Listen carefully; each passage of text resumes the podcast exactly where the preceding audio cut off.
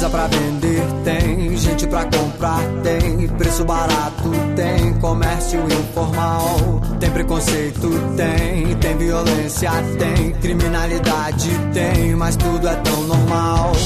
Aqui não há emprego e ninguém trabalha. Os homens tomam tudo e chama de pirata. Presta um serviço público, quero uma medalha. Meu nome é Lampião Zapata Che Guevara. Eu sou do mercado negro. Eu levo acesso ao povo, esse é o meu emprego. Eu sou um ambulante, Regis Camelô. Foi assim que o Silvio Santos começou. Mercado negro, esse é o meu emprego.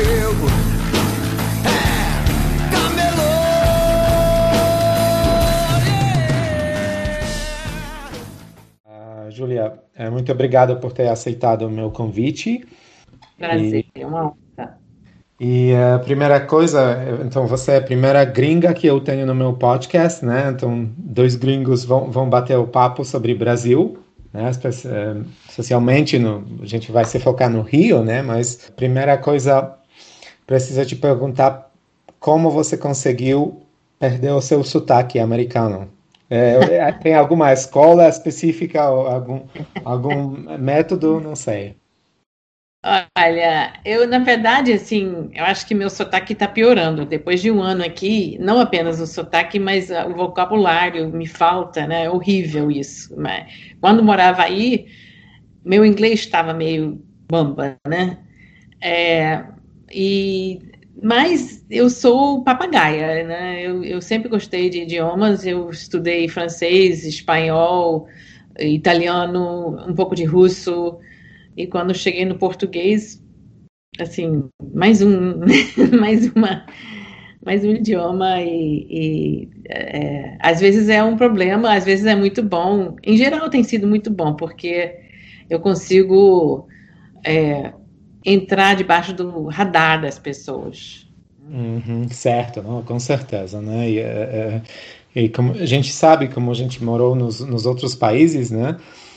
Que a língua é a primeira coisa, né? Contato, como você falou, né? Entrar na, na cultura, na, na, no, no, no, o que comove pessoas, né? E é, sempre língua é mais importante, né? Do, do, da, da fazer conexões, né? E entender país e tudo, né? Você fala muito bem também, viu, Camilo? Obrigada, obrigada, mas tô, você, tô me espelhando em você. Acho que, acho que, uh, não sei se chega um dia ou não, mas uh, acho que não, acho que não. Para mim já. Vai chegar, vai chegar. Eu até, eu aprendi a, a, escrever em português porque eu quebrei o tornozelo. É, eu tinha esse meu primeiro livro, né, solteira no Rio de Janeiro. É, tava, eu tinha escrito em inglês originalmente. E, de repente, é, tinha uma outra pessoa que estava traduzindo, mas não deu certo, e eu quebrei o tornozelo, estava presa em casa. Eu falei para o editor: Olha, eu vou tentar. Aí você me corrige. E foi muito engraçado, porque ele é português, ele estava ah. morando no Rio. E ele vinha uma vez por semana para minha casa e almoçava e a gente trabalhava e ele ficava corrigindo meu português e eu ficava dizendo no Brasil não é assim. então você dava aulas para ele do, do, português brasileiro, é? É, é aí ele tinha uma assistente brasileira que ela decidia as coisas entre os dois, né? Ela que. Uhum. Né? Entendi. A palavra final era dela. É, exatamente. Entendi. Então, Júlia, uh, um, talvez você você pode se apresentar é, para quem não te conhece, né? É, você pode descrever su, sua jornada no, no Brasil. eu vou resumir. É, não, tranquilo, pode, pode. Bom, eu sou jornalista e escritora e ultimamente eu estou fazendo até uma outra coisa que eu estou fundando uma um empreendimento é, de, de, como se diz em inglês, é for benefit, para beneficiar a sociedade, né? Então, eu agora também sou uma founder, uma fundadora.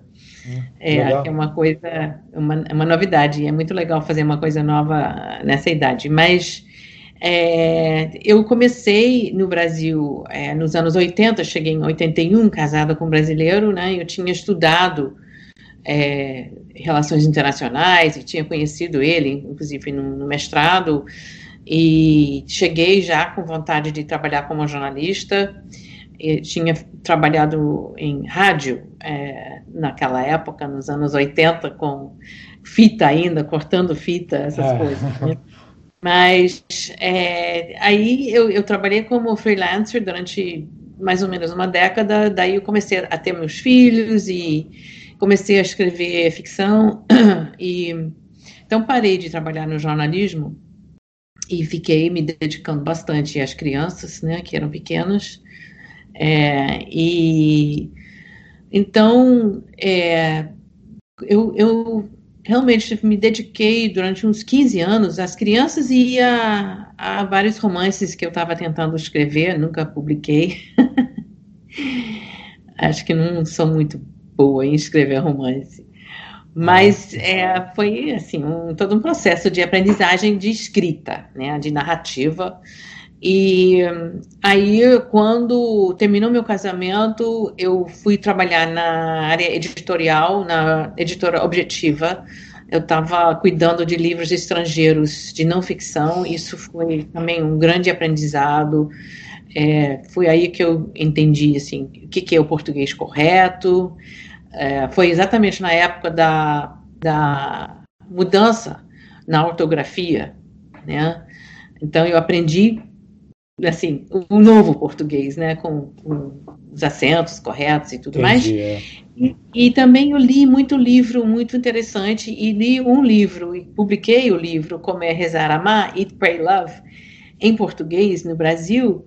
E ao trabalhar com esse livro, é, eu era recém-separada como a própria autora desse livro que virou best-seller no mundo inteiro, né? E falei assim, peraí, eu tenho histórias para contar também. Daí eu comecei a escrever as minhas memórias de solteira no Rio, que foi meu primeiro livro. Depois eu saí da editora, fiz meu blog e fiquei muito interessada na história, assim, no, no, nos acontecimentos daquela época do, do Rio, no Rio de Janeiro, porque a partir de mais ou menos 2010 o Rio começou a melhorar né? Uhum, então, uhum. acompanhei isso tudo por uns oito anos, acabei escrevendo outro livro sobre é, o Rio, né? Que é Rio de Janeiro, como chegamos aqui, e que eu lancei o ano passado, e assim vai. Não, assim, tá certo, tá certo, não, já, carreira rica, já, já tô vendo, né? Eu já conheço porque me familiarizei com, com você, né, através do, do, do seu blog, né, uh, fantástico, né, para pessoas eh, que querem se familiarizar mais uh, com, com o cenário do Rio, uh, problemas sociais, né, políticos e vários outros. E depois eu li seu, comprei seu livro, né, li com muito prazer, né, satisfação, me deu muitas informações. eu posso ler um, uma cotação do, do seu livro que que na verdade está escrito no, no prefácio, né, é, é, do seu livro pelo é, Miguel Lago, né, cientista político e, e, e cofundador do, do Meu Rio, né, Rede de Ação Democrática, que ele escreveu que um, a jornada da autora acompanha, portanto, a evolução do Rio. Vai da rejeição à descoberta, da descoberta à paixão, da paixão à curiosidade e da curiosidade à visão crítica, né? A, e lendo, lendo esse livro, eu sempre tinha isso em mente, né? Oh, eu, eu, no livro eu conto como, assim, eu cheguei no Rio, eu tinha morado em São Paulo antes, né, e nós mudamos para o Rio em 95, numa época em que os donos de supermercado e de empresas de ônibus estavam sendo sequestrados, porque eram pessoas que tinham muita grana viva, dinheiro vivo, né, e os nossos amigos paulistas falavam assim: vocês estão loucos, por que, vocês vão para o Rio? Né? E a gente foi e fomos assim, com medo, né? E fomos morar num lugar seguro, né? Com chancela, com guardas.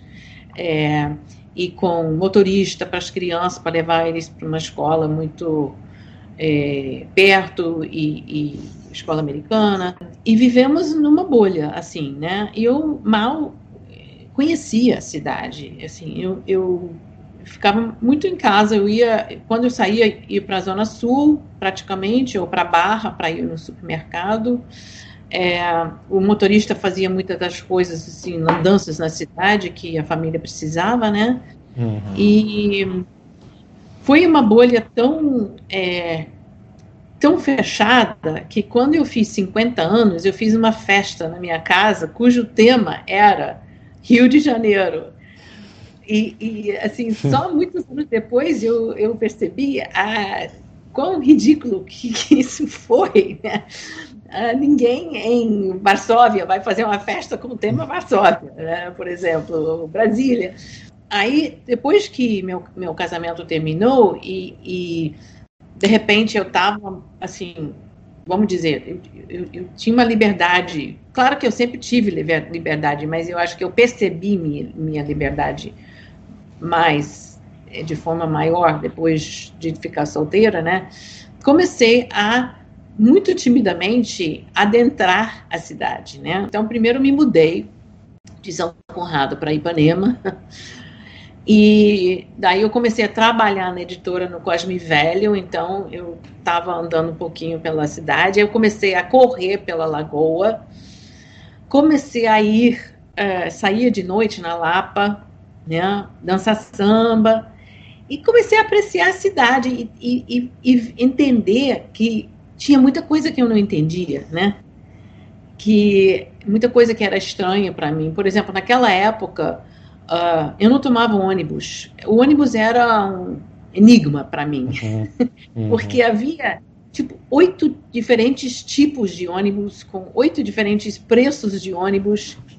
É, e para quem não, não era criado no Rio, e acho que até para muita gente que é criada no Rio, era tinha muito mistério sobre onde pegar o ônibus, quanto pagar, o que, que você ia ganhar. Tinha alguns que tinham ar-condicionado, por isso que eles cobravam mais, né?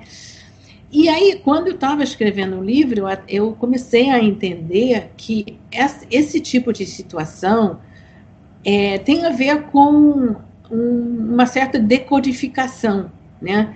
Quando você está numa situação nova, um lugar novo, é, você tem que decodificar. Ou, assim, você não tem que, na verdade, você pode.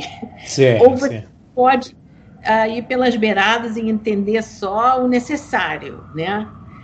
Aqui em Nova York, por exemplo, é, tem praticamente só duas linhas de metrô que eu uso, né? Então eu não entendo o sistema todo de metrô, né? Mas assim, isso tem a ver não somente com o sistema de transportes ou no, no Rio é um sistema, entre aspas, de transportes, porque não é um sistema, é uma colcha de retalhos, mas tem a ver com uhum. tudo, né? Assim, ir no médico, cumprimentar as pessoas, é, ter uma conversa na rua, tem mil é, códigos, né?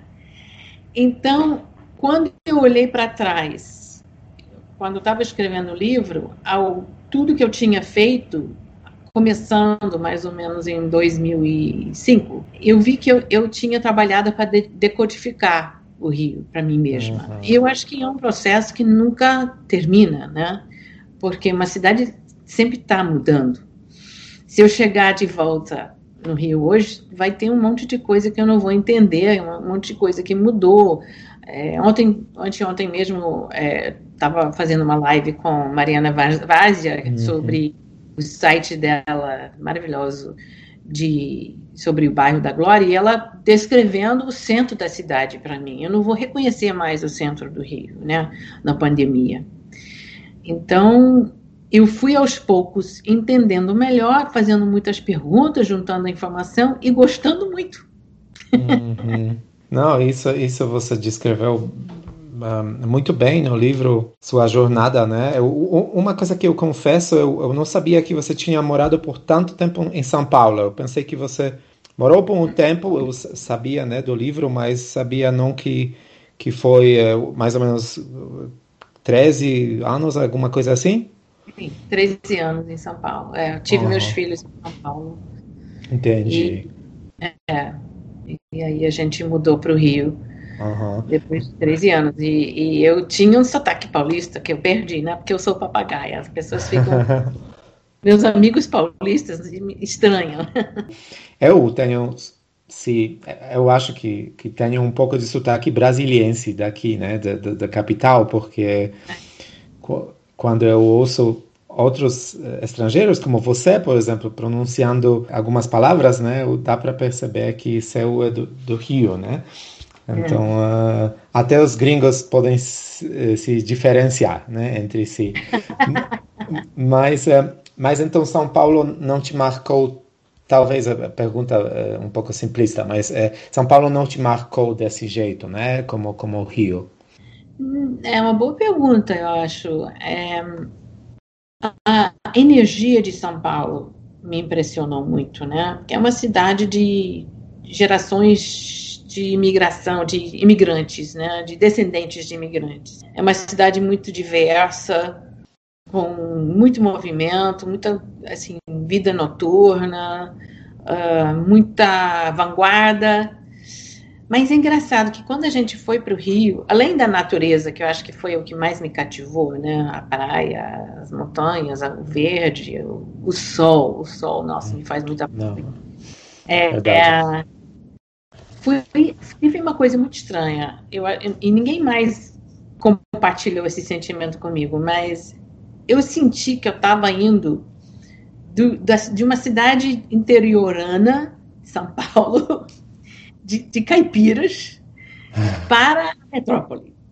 Porque uhum. o Rio tem essa coisa de ex-capital, né? De Paris dos trópicos, assim, tem esses resquícios. Hoje são resquícios, né? E tem muitos problemas em torno desse histórico, né? Mas eu senti que eu estava mais num lugar onde as coisas estavam acontecendo, por bem uhum. ou mal. Uhum. Não, eu, eu posso imaginar. Eu só visitei uh, Rio poucas vezes, na verdade, três vezes que eu visitei Rio. E como turista eu fiz essas, essas passagens de, de na favela, né? Mas como turista eu subi o morro, tirei alguns alguns um, fotos, né? E, e voltei para para zona sul, né? Então para Copacabana, onde onde eu fiquei. Então eu vou me mergulhar um pouco no, no no seu livro, porque é, é, eu gostei do jeito que você contou coisas, né? E muito no seu livro se volta sobre sobre problemas uh, problemas sociais, problemas institucionais, é, violência, você coloca os Jogos Olímpicos, né, e todo, todo, é, toda a euforia, né, de quando quando o Brasil ganhou é, em 2009, né, é, Jogos Olímpicos, você começa essa história, né, e e durante todo o livro você você conta, né, como como Jogos Olímpicos uh, e, e todos os problemas por volta do, dos jogos. O que eu gostei muito quando você escreveu é, as lemas né, das cidades que competiam com, com Rio e, e, e do Chicago era é, tipo que brilha a amizade, né? É, da, do Madrid era olá a todos, Tóquio unido nossos mundos e Rio vive sua paixão, né? E e isso praticamente mostra como o Rio é, né? Para estrangeiros, né? Mas também para outros brasileiros da outras cidades, que é você menciona isso aqui, que, que por um lado permissivo, né? É, e sensual, né? E por outro tão tão perigoso, né? Você pode me dizer por que você se focou tanto nos Jogos Olímpicos? Por que foi tão importante contar isso no, no seu livro? Ah, vários motivos. Nossa, um muito forte é que quando o Rio ganhou uh, os jogos, eu estava muito, com a mente muito aberta. Assim, muita gente, é, teve gente que achou o máximo, teve gente que achou que ia ser um desastre, é, que ia fazer muito mal à cidade, mas eu fiquei assim, vamos ver, vamos ver. É, eu nunca tinha tido essa experiência de morar num lugar que estava recebendo um grande evento, né?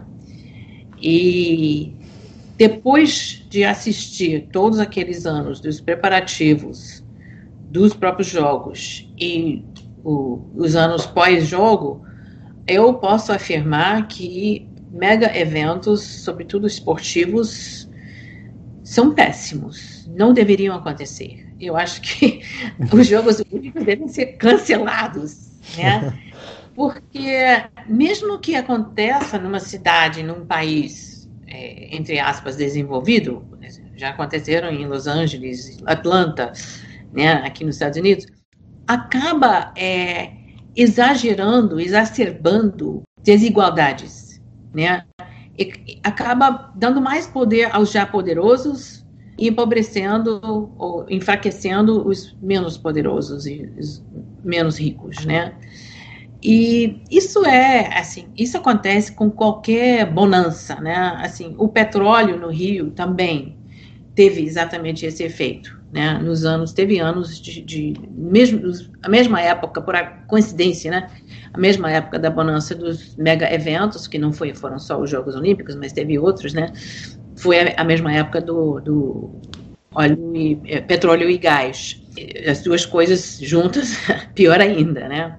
E o, o, outro motivo que eu achei muito importante mostrar isso foi porque é, na época em que se lutou, se fez a, candidatura e se lutou para ter os jogos, assim, o Eduardo Paes, que era prefeito e é agora de novo, né, e muitas outras pessoas em volta a ele e junto com ele, o, o então governador, que está na cadeia, né, ah, Sérgio Cabral, é, falavam que nós, como cidade, temos que competir com outras cidades do mundo. Nós temos que fazer um novo branding. Nós temos que comunicar ao mundo como o Rio de Janeiro é um lugar maravilhoso para viver sua paixão.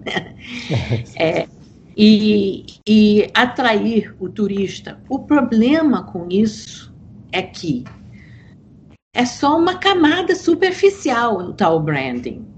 É uma maneira de novamente e, e repetir o erro que já se repetiu durante 50 anos ou mais no Rio, que é assim não olhar para os problemas e não tentar resolver os problemas, né? Então, é, Zona Norte começou a ficar muito degradada nos anos 80, muitas empresas saíram do Rio, foram para São Paulo e outros lugares.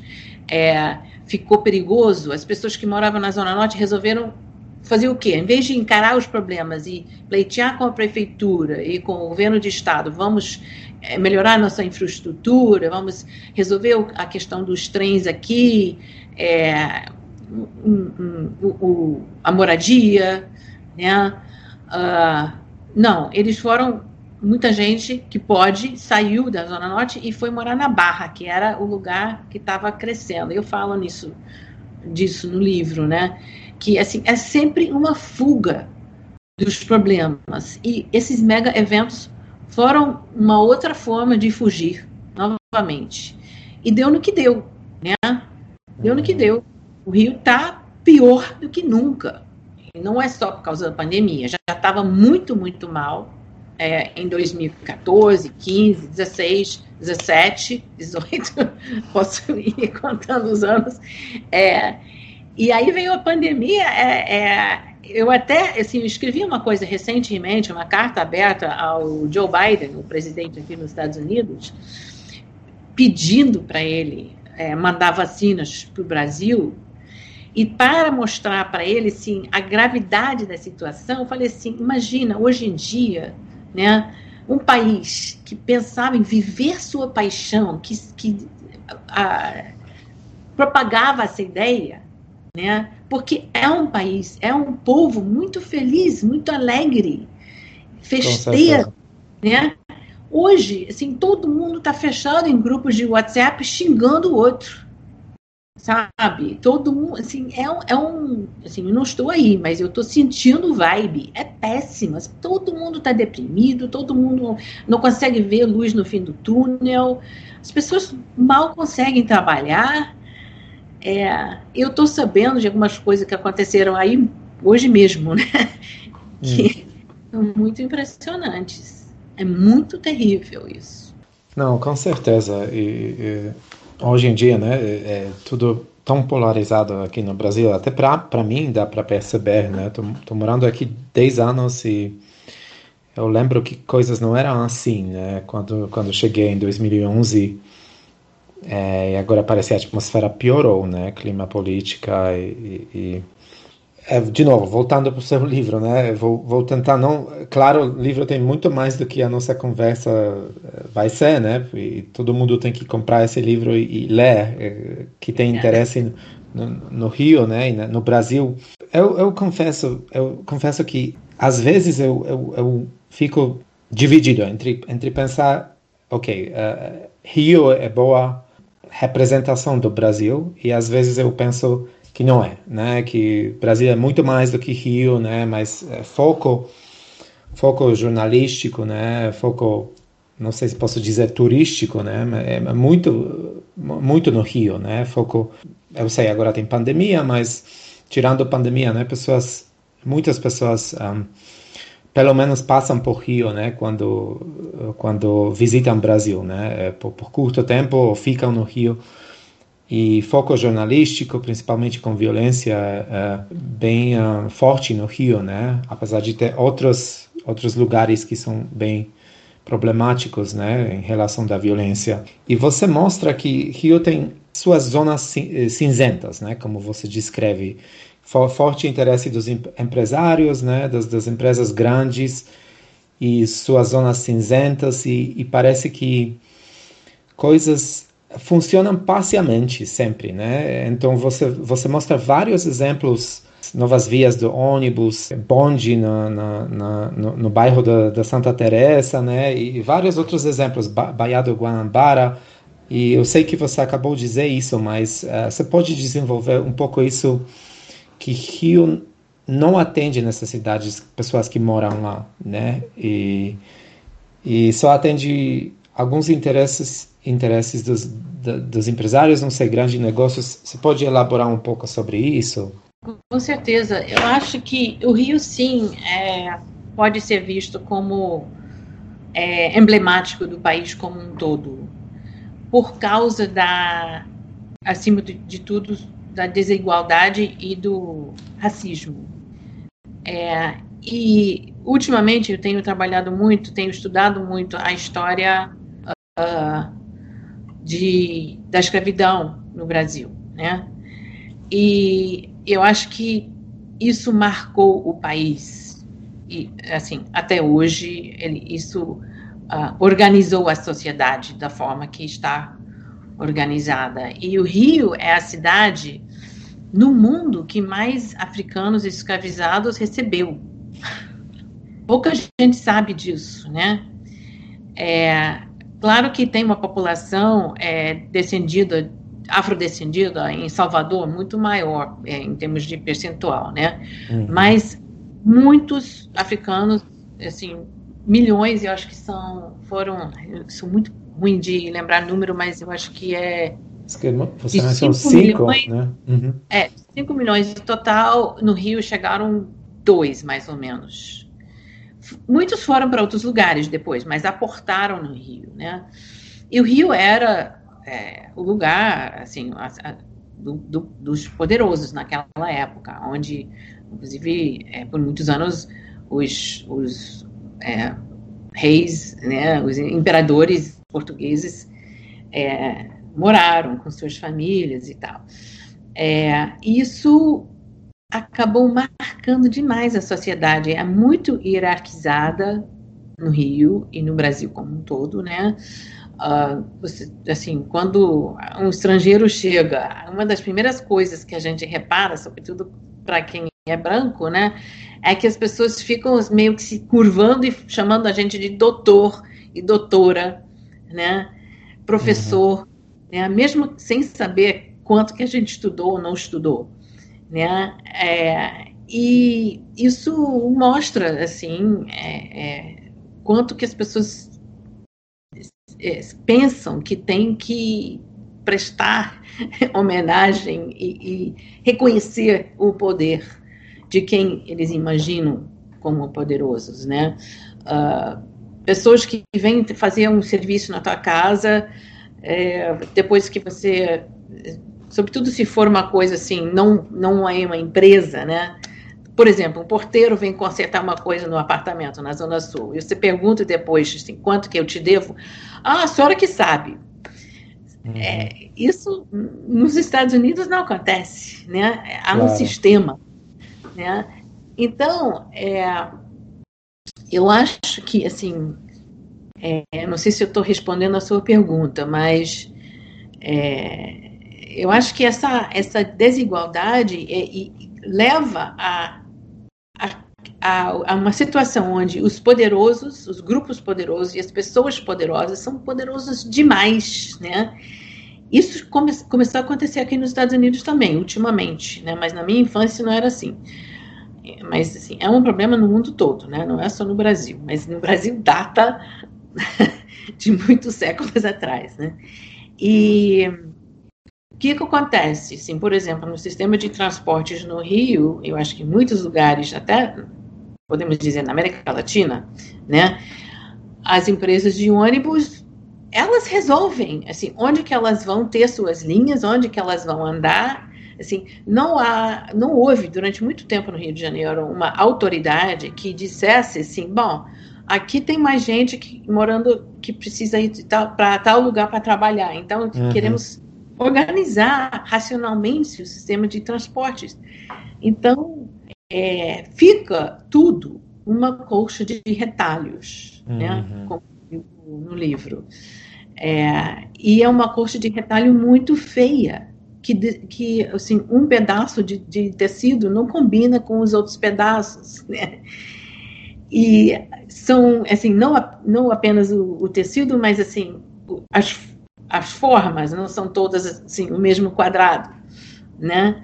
E tem gente que fica sem se cobrir, né? Assim, acho que a metáfora vai, vai, vai, né? Pode é, por isso que, assim, tanto aqui nos Estados Unidos e aí no Brasil, em muitos países, assim, porque ultimamente a questão de desigualdade está afetando, assim, inclusive na Polônia, né?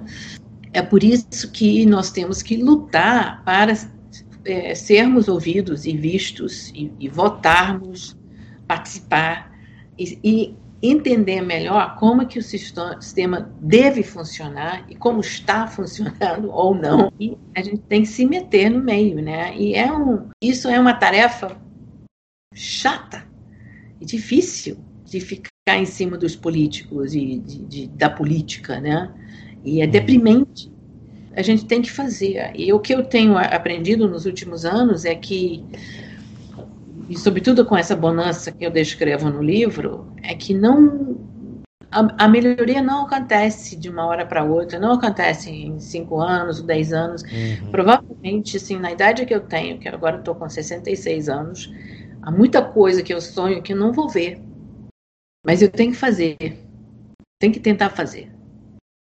Não, tá certo. Tá certo. Aí você se mergulhou nessa, vamos dizer, nessa, nessa jornada, né, de não sei como posso posso descrever isso, né, mas você fez tantas na sua época no, no Rio, né, de, principalmente depois do do Rio Real, né, seu blog. Você entrevistou tanta gente, né, para livro e para seu blog. Você, você participou um, nas muitas reuniões para melhorar essas, essas coisas no Rio, né? Para ver o que o que que não não estou mencionando a violência ainda, ainda estou é, esperando um pouco mais, mas problemas como como bonde, né? Como como é, ônibus, como como poluição, como esgoto, né? Essas coisas e você realmente realmente se dedicou, né? Porque muitos muitos uh, muitas pessoas que, que que moram é, muitos estrangeiros, né? Claro que, que acho que ficam ficam na, nessa nessa fase, né, de paixão por Rio e talvez crítica, mas nunca vai além disso, né? Também não quero não quero falar como todos os estrangeiros são porque não conheço, né? Mas mas acho que padrão é assim, né? Ver ver coisas interessantes no Rio, bonitas e e depois, um, sei lá, sair ou, ou ficar na sua bolha, né? Também, também um pouco, talvez um pouco pesado falar isso, né? Mas, mas acho que é você quebrou né, esse, padrão de, de ficar nos, com seus amigos, né, na sua bolha, e você conheceu pessoas mesmo da, da favela, né? Você descreve isso no, no livro. você conheceu outras pessoas, né? É, Sim. Isso, isso é importante. Eu, eu, eu, eu acho que, claro, você não vai ter boa, uma boa ideia o que cidade é quando tem pessoas das tantas uh, camadas, né, sociais. Uh, é. E você nunca, nunca conhece, né? Uh, só vou perguntar, antes de esquecer, como você está se sentindo agora morando em Nova York e ficando fora do, do, do Rio? Ah, é uma esquizofrenia, né? Porque, por um lado, sinto muita falta, não sei mais quem sou eu. Estou é, um ano aqui, é, eu já mudei internamente, né? Já tive outras experiências. É, sou avó, né? Estou cuidando dos meus netos aqui, que é uma hum. delícia. Parabéns. Estou é, muito apegada a eles e, assim, por um lado, quero muito voltar para o Rio. A hora que eu voltar, você está convidado, viu? Ah, obrigado. Mas, ao mesmo tempo, é, a situação no Rio e no Brasil, assim, eu, eu sabia, depois eu, eu saí do Rio depois de seis semanas de pandemia. Eu saí no fim de abril do ano passado. E eu simplesmente assim, tive uma intuição muito forte que eu tinha que ir embora. É, além de porque eu queria ajudar minha filha com as crianças, eu sabia que ia dar muito problema e que eu não ia aguentar, né? que eu não ia aguentar psiquicamente. O, o, estar no meio de tanto sofrimento e estar também no perigo, né? No perigo de pegar a doença. Né? E eu estava sozinha, morava sozinha com meu cachorro. Eu deixei ele com a fisioterapeuta dele. Os bons, é, bons mãos, né? Vamos dizer. Muito bem cuidado. Tem 13 anos e meio e é um salsicha. Uhum. O Mas uhum. é, eu fico muito dividida, assim. Eu pretendo voltar, mas é, ainda tem a questão política muito forte para mim. Eu sei que vocês que estão aí estão tendo que aguentar. Eu tive a opção de vir embora, né? Mas eu, eu sinto, assim, é, que acontece a autocensura aí, que eu iria me autocensurar se eu tivesse aí. É, e que aqui eu sinto muito mais liberdade para criticar, né? Uhum. Não que eu seja uma grande influenci influenciadora, nem nada assim, mas eu me sinto mais confortável, vamos dizer, né? É, fazendo minhas lives daqui. Então, é, é esquizofrenia mesmo. Eu acordo no meio da noite ficando assim, eu fico assim, quero voltar, quero estar de volta na minha vida, mas isso é impossível, que minha vida não existe mais. Isso é, é problemático de todo mundo, né? No mundo inteiro. A nossa vida interior não existe mais, né? E todo mundo está acordando no meio da noite e ficando assim, e agora? Exatamente, é o que aconteceu com minha vida, né? Quero minha vida de volta, né? É, mas sei lá, hoje, hoje almocei com uma amiga americana que mora no Rio, ela tá aqui por causa da mãe dela que fez uma cirurgia. E o abraço foi uma coisa, uma coisa. Eu podia abraçá-la porque eu estou, estou vacinada, né? Aham, não, tá certo. Uh, ok. Mas é, principalmente para brasileiros, né? Você pode é, você sabe melhor do que eu, né? Como importante abraço para brasileiro, né? Eu sei que sua amiga é americana, mas é, sofrimento é grande aqui, né? É. Mas a questão da, da, violência, eu sei que você um, dedicou muito boa parte do, do, do seu livro questões uh, da violência, né? Violência policial, violência do Uh, na, nas comunidades, né, dos traficantes. Como você enxerga a violência no Rio? Antes de focar exatamente nisso, eu, eu diria primeiro que tem a ver com a história da escravidão, tem a ver com a, a é, percebida necessidade de manter controle social. É, mesmo sendo que muitos policiais são negros ou não são tão brancos, né?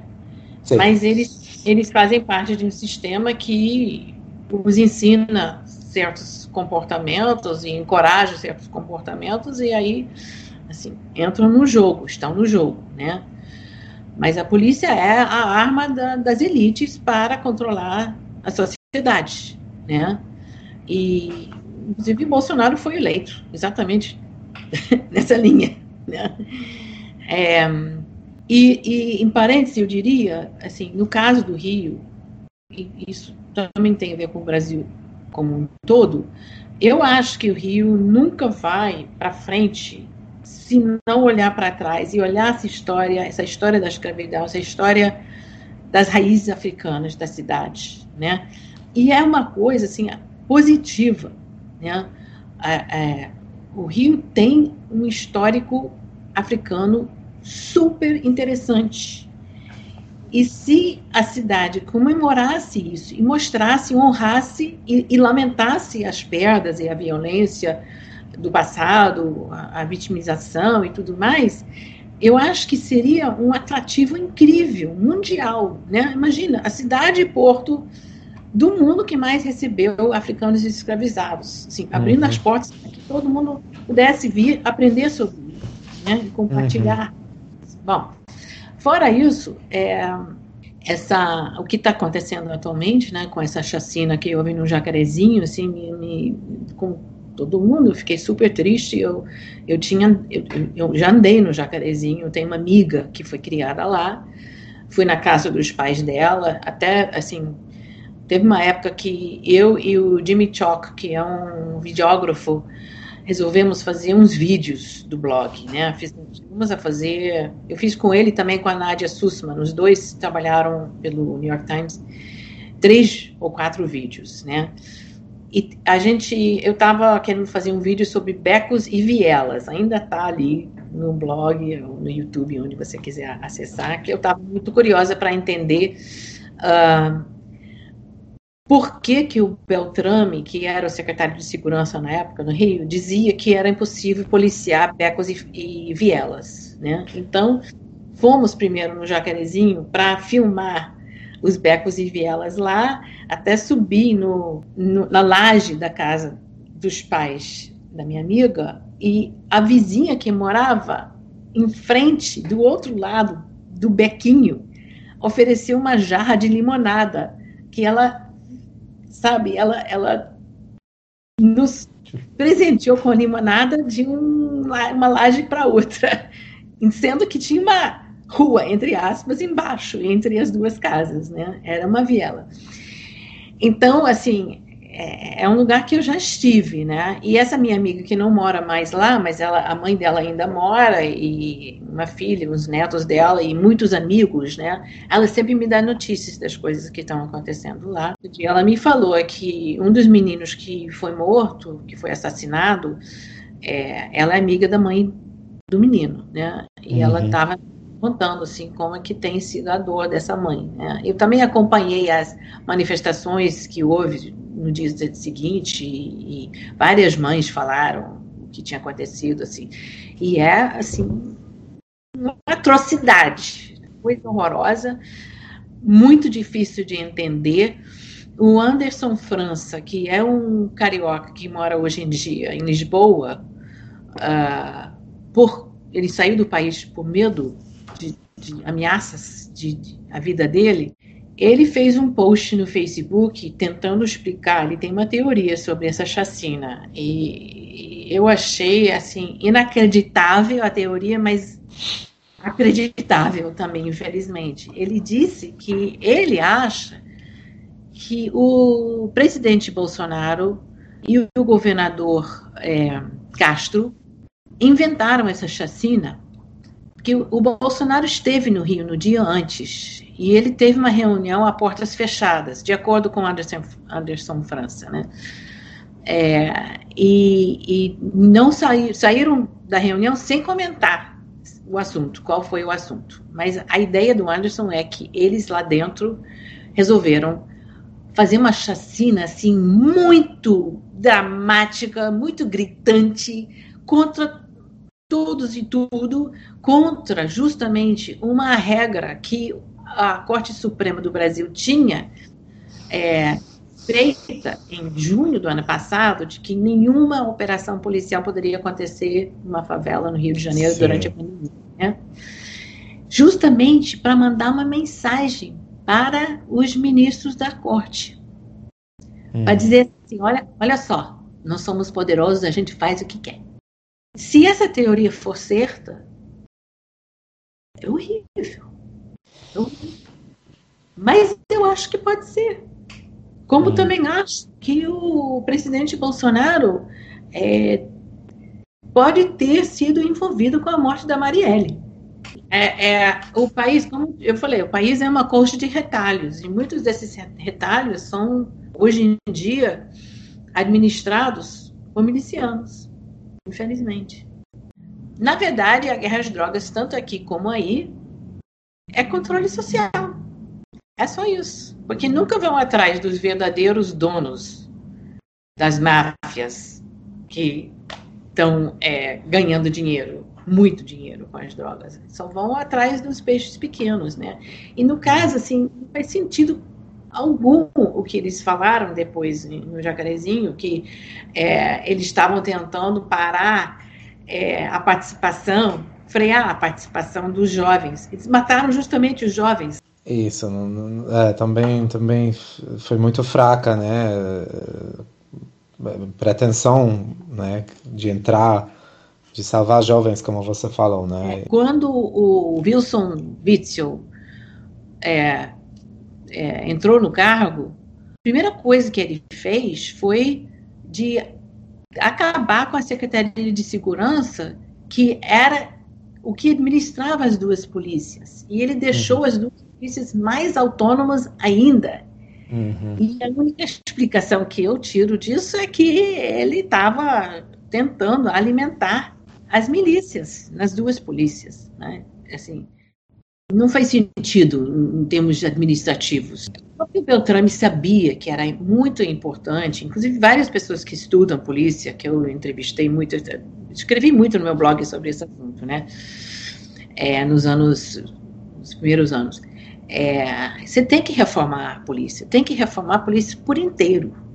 Mas ninguém tinha coragem e a força de fazer isso.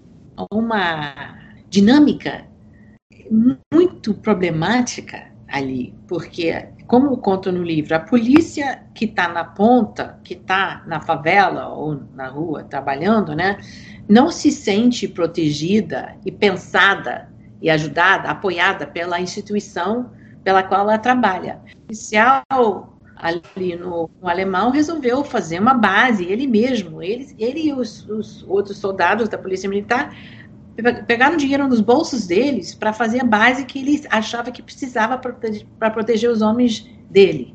Né? Uhum, uhum. Mas, por outro lado, há uma certa força entre a polícia tão grande, tão assim, eles têm armas, né? E, e, e muitos são milicianos, assim, que uma pessoa que está no topo não consegue encarar, encará-los, uhum. reformar. Então, eu não sei, assim, qual seria uma proposta que pudesse funcionar. Sim, é, várias pessoas muito mais informadas, né, debate, de, como você falou, né, debatam isso. É, Para mim, como eu te falei, sempre sempre fica essa essa frase na cabeça, né, que que bandido bom, bandido morto, né, que que parte, pelo menos parte da polícia tem que acreditar nisso e parte da sociedade tem que acreditar nisso, porque se não, uh, acho que uh, esses confrontos se terminariam de outro jeito, né? Eu, eu, eu também não, não, não, acredito que toda a polícia no Rio é, é, assim, né? Que que também não quero culpar a polícia por tudo, né? Também também sei que é. tem policiais é. bons e, e não é, não é que, que que talvez a gente cobra polícia, não talvez, né? a gente cobra a polícia porque a expectativa do criminoso é sempre que ele vai ser criminoso, né? E pode te matar, pode te roubar,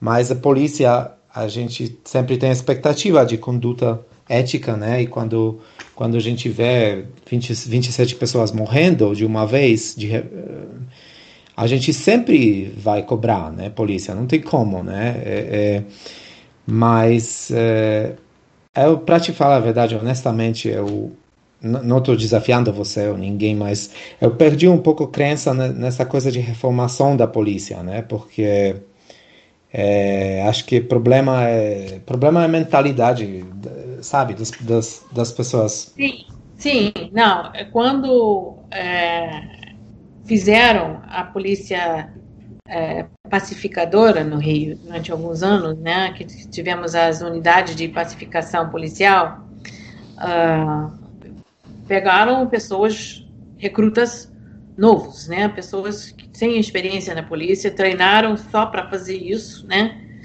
E depois é, teve uma pesquisa de opinião entre essas recrutas, né, depois de um tempo que eles já estavam fazendo esse trabalho, e, e a maioria disse que não, não gostava, porque eles queriam adrenalina, adrenalina, eles queriam briga, eles queriam algo mais em vez de é, ficar numa esquina fazendo nada, né? Que muitos fizeram isso. Infelizmente, o erro foi aí assim, muitos erros, mas um grande erro com, com a polícia pacificadora foi de não ter feito o policiamento comunitário de verdade. Que se essas pessoas todas fosse, tivessem sido treinadas para interagir com a, com a comunidade, e ajudar as pessoas com seus problemas do dia a dia, resolver questões que pudessem se tornar violentas, né? É, teria sido interessante para elas. Eu acho que essas pessoas teriam sido atraídas, assim, teriam é, se deixado cativar para um outro tipo de trabalho, né? Mas a, o problema é que, como a polícia foi constituída de uma forma muito hierárquica, não a, o dia a dia deles, a, os protocolos não deixavam o policial da esquina ter a autonomia da qual teria, iria precisar para poder ter essa atuação na comunidade. Então eles ficaram entre uma coisa e a outra e não deu certo. Sim, exatamente, né? E, e Claro, concordo com você 100%. Claro que tem medo por parte dos policiais ser mortos também, como eles morrem muito, né? Também. Mas essa coisa de abrir fogo, né? É, é, é bizarra, é, né? Bizarra. É muito fácil e eu acho que é, é muito do homem, é do testosterona, mas eu acho e, e é do, do da, da insegurança da pessoa, né? E há muita insegurança na sociedade atualmente, né? Mas justamente, sim, acho que as pessoas têm que pressionarem aos governos para que deem mais segurança aos cidadãos, né? Para a gente poder nos acalmarmos e, e ver, ver aqui, por exemplo, assim, quem é branco, nada de terrível vai acontecer se você viver entre vários hispanos ou, ou asiáticos, né? O que seja. Não, tá certo. Então, Júlia, só para encerrar uma, uma coisa. É, é, você, uma coisa que você fez no seu blog e também no seu livro que você fez, que achei ajudou bastante mim para entender Rio. Esses, você gosta dessas linhas do tempo, né? Você colocou no final do, ah. do livro e, e, também no e glossário, né? No, no livro e também no, no blog, né? Que você explica vários, vários, é, várias palavras, né, vários conceitos, várias instituições e tudo. Mas essa linha do tempo no, no livro é bem legal porque legal talvez não é palavra boa, adequada, mas é, me ajudou muito a entender exatamente como essa coisa de essa guerra entre entre entre criminosos e polícia é, ela sempre é alimentada pela mídia, né? É, porque tem casos, por, por, por, dois lados, né? Tem casos que realmente chocam gente, né? Então, você menciona, por exemplo, tem é, médico Jaime Gold, que foi esfaqueado, né? É, ah, pelo menino é, negro, né? No, no, perto da praia. Depois foi menino João Helio, em 2008, que foi arrastado pelo chão e, e preso, preso por cinto de segurança, ele morreu, né, quando uh, foi sequestrado, né, carro do, da, da, mãe dele. E por outro lado tem, tem mortes como a morte do Pedreiro Amarildo, né, inclusive na, na, na unidade do UPP, né, em 2013, é, e também tem morte do João Pedro recentemente, né, tem várias, mas, mas entre elas, né. Então, vou te deixar com isso, né, mas com sua opinião, mas é, quando eu ouço ouço é, menino morrendo, né, preso pelo cinto de segurança, eu, eu fico fico bravo. Quando ouço sobre João Pedro, eu fico bravo, né? E eu penso, nossa, será que essa, essa guerra entre bandidos e, e, e polícia vai acabar um dia? Eu não sei. O que você acha sobre o papel da mídia? Olha, eu acho que, é claro, sempre a mídia sempre vai ser, ser sensacionalista, né? Assim, avião cai é, um, é uma matéria, né? Mas é, eu acho que a mídia tem melhorado no Brasil. Eu acho que ainda tem chão pela frente para melhorar mais ainda, mas assim, o que se tem que fazer é humanizar as pessoas nas narrativas, né? E eu acho que cada vez mais eles conseguem fazer isso, mas é, é difícil, assim. Eu sei que agora tem um, uma associação de jornalistas negros nova né? E estão lutando para ter mais jornalistas negros nas redações, isso é muito importante, é, porque é, é muito comum, né, em geral, nos anos que eu estava fazendo as minhas reportagens, a maioria dos repórteres são, é, é, branca, né? E são pessoas de classe média, e são da Zona Sul, e andam de carro, não andam de transporte público, né? Não entendem o dia a dia da, do, das pessoas mais, mais comuns, né? Inclusive, falo no livro do dos repórteres que tiveram que andar no transporte público para cobrir as Olimpíadas e uhum. fizeram matéria sobre isso. Gente, é ridículo isso, né? É, mas, assim, eu mesma, é, é, eu, eu tinha uma ideia antes de adentrar a cidade de que as pessoas que moravam em favela eram um tipo de pessoa que eu não, nunca iria poder ser amiga dessas pessoas, né? que eram diferentes demais. E eu descobri que não era nada disso. Tem vários amigos hoje que, que moram em favela, ou moraram, né? É, e, e, quando você faz isso, você começa a entender, né? A, a, assim, quem são essas pessoas e qual, como é o dia a dia. Quando eu fiquei na Viela com o Jimmy, na Rocinha, e passamos uma tarde inteira filmando, né? o, o, vendo as pessoas chegando do trabalho, carregando criança, compras, é, e, e, nós estávamos no meio do caminho deles, porque era um lugar muito estreito, né? E eles meio que, assim, quase nos xingando. É, passar aquela tarde toda, para mim, foi um. abriu meu olho. Assim, como é a vida da pessoa que mora na favela, que tem que fazer essa subida todo dia, tá? às vezes várias vezes por dia. E isso foi só um olharzinho que eu tive num canto de uma favela, de muitas favelas, e numa favela que tem muitos cantos, né? Eu, eu, grande humildade aqui, porque eu sei que eu não entendo, não entendo, nunca vou entender. Mas a gente tem que tentar ter uma apreciação pelo outro que é diferente da gente. Não sei se isso te responde.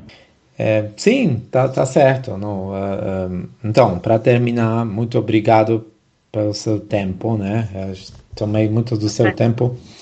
Uh, eu sei que você uh, termina esse livro com, com esperança, né? Com os jovens ativistas negros, né? Como René Silva é, e outras pessoas, né? Que têm iniciativas de comunicar o que está acontecendo nas favelas, né? E, isso acho que é bem importante, né? Você terminou o livro assim.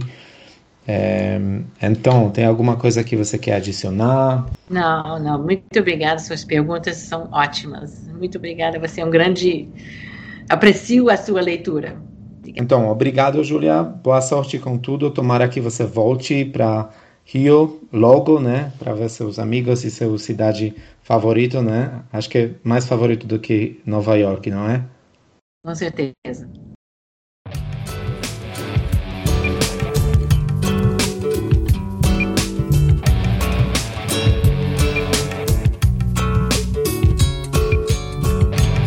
Eu quero ver o sol nascer, mas não se for quadrado. Na vida também quero vencer, mas não do modo errado. Discriminado eu posso ser, mas nunca enjaulado. Na Babilônia tem que correr pra não ser tragado, enquadrado, rotulado, imolado, isolado, estigmatizado, posto de lado. Se você é diferente, cuidado. Com a teia de aranha que te apanha, discrimina a pele, te repele. Se você cansa, ela te alcança. Se você corre, ela te impede pra fugir desse lugar.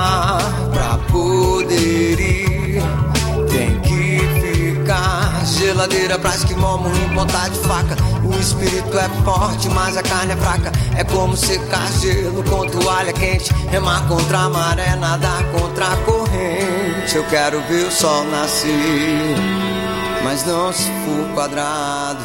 Na vida também quero vencer, mas não do modo errado.